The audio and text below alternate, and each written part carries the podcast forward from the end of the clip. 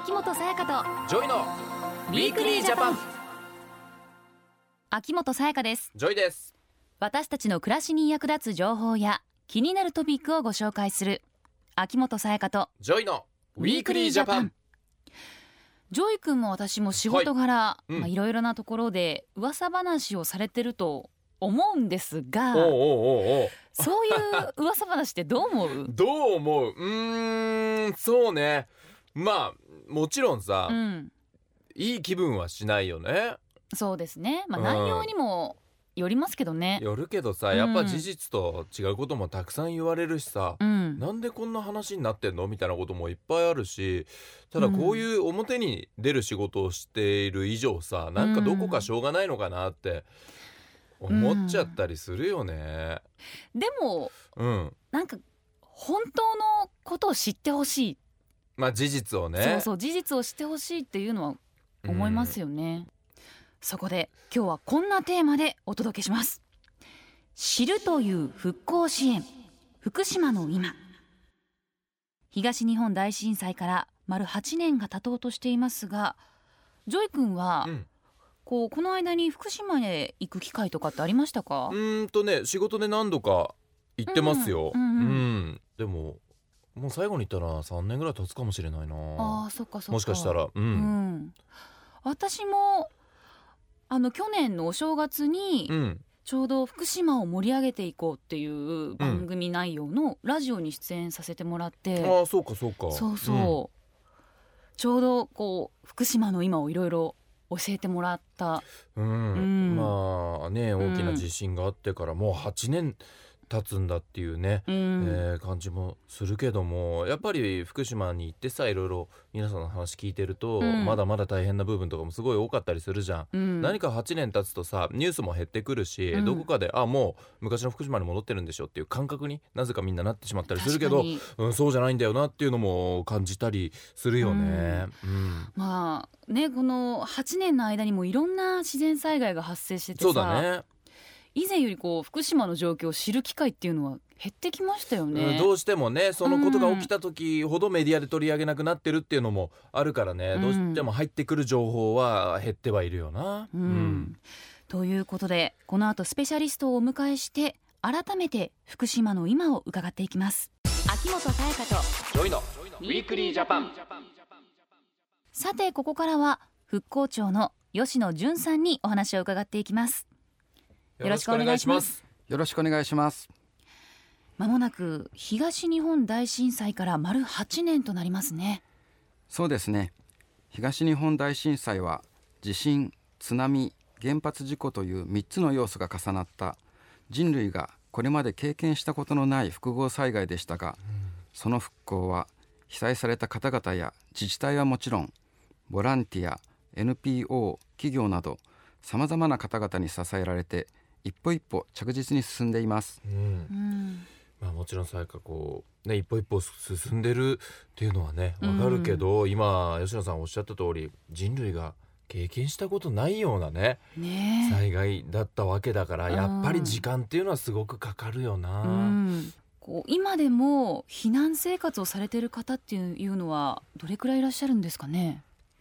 福島県では原発事故の後に出された避難指示が順次解除されていましてそうした地域では小中学校の再開や医療機関の開設が進んでいます、うん。えーしかしいまだに4万人を超える方々が避難生活を余儀なくされています。4万人。ねそのため今復興庁ではさまざまな取り組みを進めています、えー例えばこれまで立ち入りを厳しく制限してきた地域に戻れる場所を作るための取り組みを2017年から進めています、うん。えーその地域は福島第一原発の周辺にある6つの町と村ですがそれぞれ一部の場所で除染やインフラの復旧整備などを重点的に進めているんです、計画では2022年から23年を目標に避難指示を解除して避難されている方々が戻って暮らせるように事業を進めています。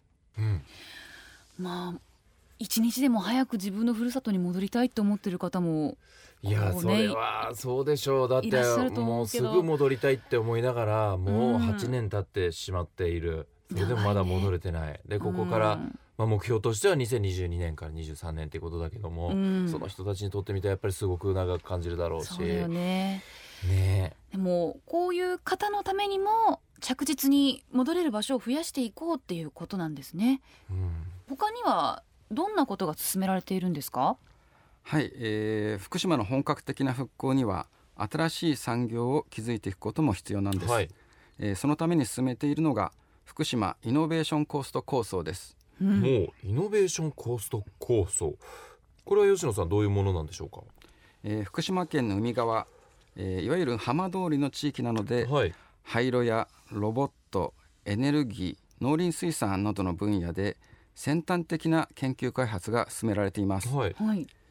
例えばロボット分野では陸海空のロボットドローンの一大研究開発拠点の整備が進んでいます。うん。昨年一部が開所しドローンの試験飛行などがすでに行われています、そして2020年にはロボットの国際競技会であるワールドロボットサミットの一部競技がここで開催される予定です。そうなんですね。へうん。ロボットの国際競技。ーね。どんなことが行われるんだろうね。でもこういうね、うん。まあ、要は世界大会みたいなことじゃないですか。こういうのが行われるっていうのはまた福島が注目されたり盛り上がることにつながっていくからすごく楽しみだなって思いますね。確かに確かに、エネルギー分野ではどんなことが進められているんですか？はい。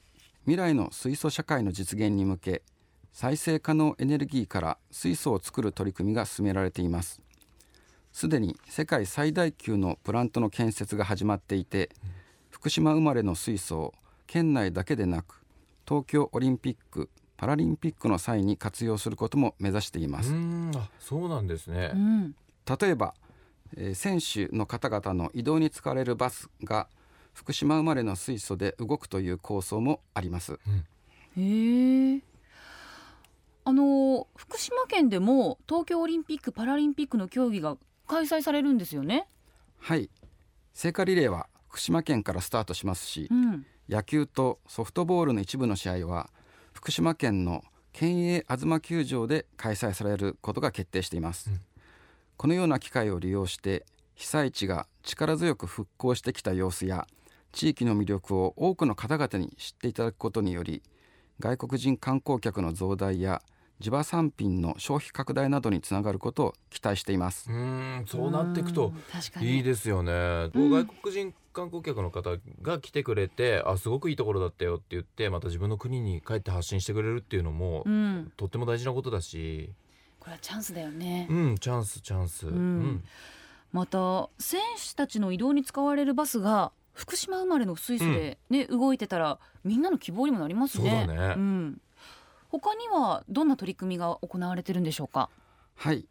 今なお続く風評を払拭するための取り組みも引き続き行っています。うん、まあ丸8年経ちますけど、ねまだ風評被害ありますよね。そうですね、うん、復興は着実に進んでいても福島の復興の状況などに対する認識が発災当初のままという方も少なくありません。はい。そのため福島産の農林水産物は全国平均より価格が安かったり店頭に並んでいなかったりします、うん、また放射線に関する知識が十分ではなく放射線が移るといった間違った知識からいじめにあった子。放射線が心配だから福島への修学旅行はさせたくないという保護者の方もいると聞いています、確かに、ね、そうした話は聞いたことがありますけど、悲しいことだよね、うん。でもやっぱりまあ最初に俺と最後が話したみたいにこううん。噂話、うん。信じてしまう人もいるし全てが事実じゃないのにちょっとネットにこんなこと書いてあったらうん。全部本当だって思っちゃったりして、ねね。事実は違うんだけどね、ううんん、っていうのは福島まあの皆さんもすごく感じてることだろうね。そうですね。俺もさそのロケに行った時にね福島で桃を作ってるえー方のところに行ったんだけども、もうあの本当に美味しく食べれる桃を作れるようになってるのに今までおろしてたようなところにおろせなかったりとか、うん。食べてもらえなかったりっていうまさに風評被害から来てるものがすごく大きくてっていう話をしてね、とっても悲しそうな顔をしてたのを覚えてるんだけど、うん。でも自分はそうやって行って、うん。えー実際に食べて、えーお話を聞いてっていうことであもう違うんだっていうことが分かったわけね。う。ん、うん、でもまだそれが分からない人がそう。どうしてもね。見て感じないいとねわからないことたくさんありますからね吉野さん。はい。どうしても放射線に関する知識が十分ではないことからくる思い込みや誤解があるんです、はい。うん放射線がばい菌のように人から人へ移ることはありません。福島県内の主要都市の放射線の量は原発事故発生時と比べ大幅に低下しています。はい。うん。今では東京やニューヨークベルリンパリなど世界の主要都市とほとんど変わりません、もう、うんそっか。あそのレベルでもう変わらないんだねさやかね。ね。ね。さすがに少しはね、えーちょっと東京とかに比べたら高いのかなと思いきや、うん。そんなこともなくてだって俺たちなんかもうね東京で過ごしてるわけだし、はい。ニューヨークベルリンパリ旅行で行く方もたくさんいるわけじゃないですか、うん。それと同じだって考えたら福島に対して全然そういうねね。ね危ないんじゃないとか思う必要ってないんだよな、うん。そうですよね。はい、農林水産物も世界で最も厳しいレベルの基準値に基づく放射性物質検査を行い食品の安全を確保しています、はい。出荷前には徹底したモニタリング検査を行い結果も公表しています。福島産のお米は2015年産以降基準値を超えたものはありません。もうだから3年も4年も前にうん。クリアできてるわけですよ。そ、うもうこういうの。本当に厳しいチェックみたいですよ。ね。安全が、ううん。ん、確保されているっていうことですよね。はい。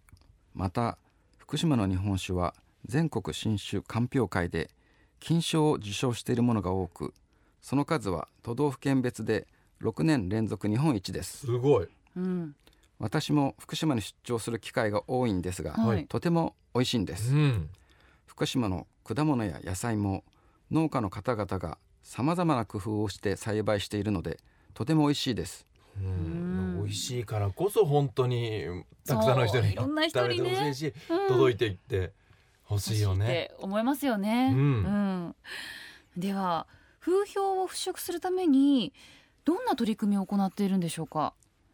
復興庁では風評の払拭に向け福島の復興の現状などを知ってもらう福島県産品を食べてもらう。福島県に来てもらう。の3つの観点から。復興庁のホームページにタブレット先生の福島の今というポータルサイトを先月開設しました。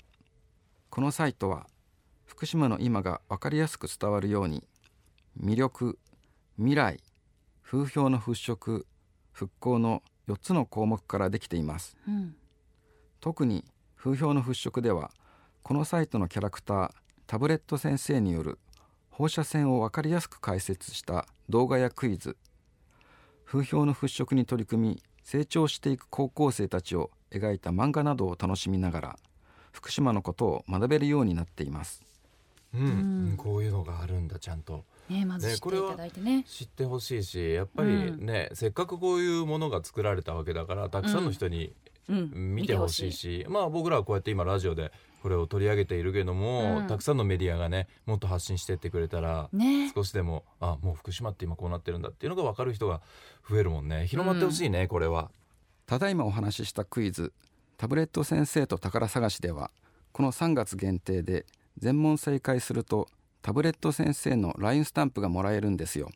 ぜひお二人もやってみてください。はい。おお LINE スタンプ、ラインスタンプ。これはゲットしてほしいねみねんなにね。勉強しながらね。うん。東日本大震災が発生した3月11日はもうすぐですからこの機会に改めて福島の今を知っていただきたいと思います、うん。最後にメッセージをお願いします。はい。福島の復興再生には中長期的な対応が必要です。引き続き国が前面に立って全力で取り組んでいきます。皆さんには福島の今を知り福島の美味しいものを食べたり福島を旅したりたくさんの魅力がある福島を存分に味わっていただきたいと思います。ゲストは復興庁の吉野淳さんでした。ありがとうございました。ありがとうございました。ウィークリージャパン。住宅の購入をお考えの方へお知らせです。今年10月に実施される消費税率の引き上げ。政府では税率引き上げ後の住宅取得にメリットのある支援策を予算案などに盛り込んでいます。支援策は主に3つ。1つ目は住宅ローン減税の拡充。住宅ローン減税の控除期間を3年間延長します。2つ目は住まい給付金の拡充。給付対象者を拡充し給付額も最大50万円に引き上げます。3つ目はポイント制度の創設。新築は最大35万円相当。リフォームは最大30万円相当のポイントを付与する制度を始めます。詳しくは国土交通省ホームページをご覧ください。政府からのお知らせでした。 Weekly Japan。東京 FM をキーステーションに全国38局ネットでお送りしてきました。秋元才加と JOYの Weekly Japan。今週は知るという復興支援。福島の今というテーマでお話をしてきました。うん。んやっぱり知ることって大切ですいねやそうだね、うん。福島の現状について俺もさやかもすごく分かっていたかって言ったらそうじゃなかったしさ、うん。うん。確かに私も去年福島に行った時に、うん。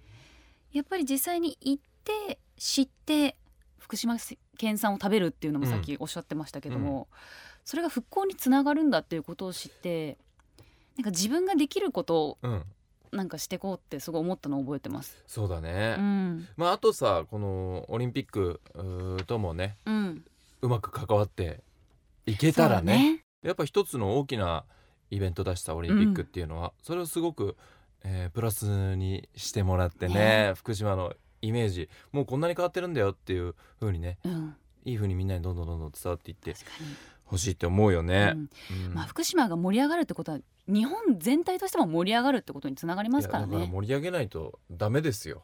俺たち、うん福島に住んでない人たちも盛り上げていかないとさ。うん、そうだね。うん。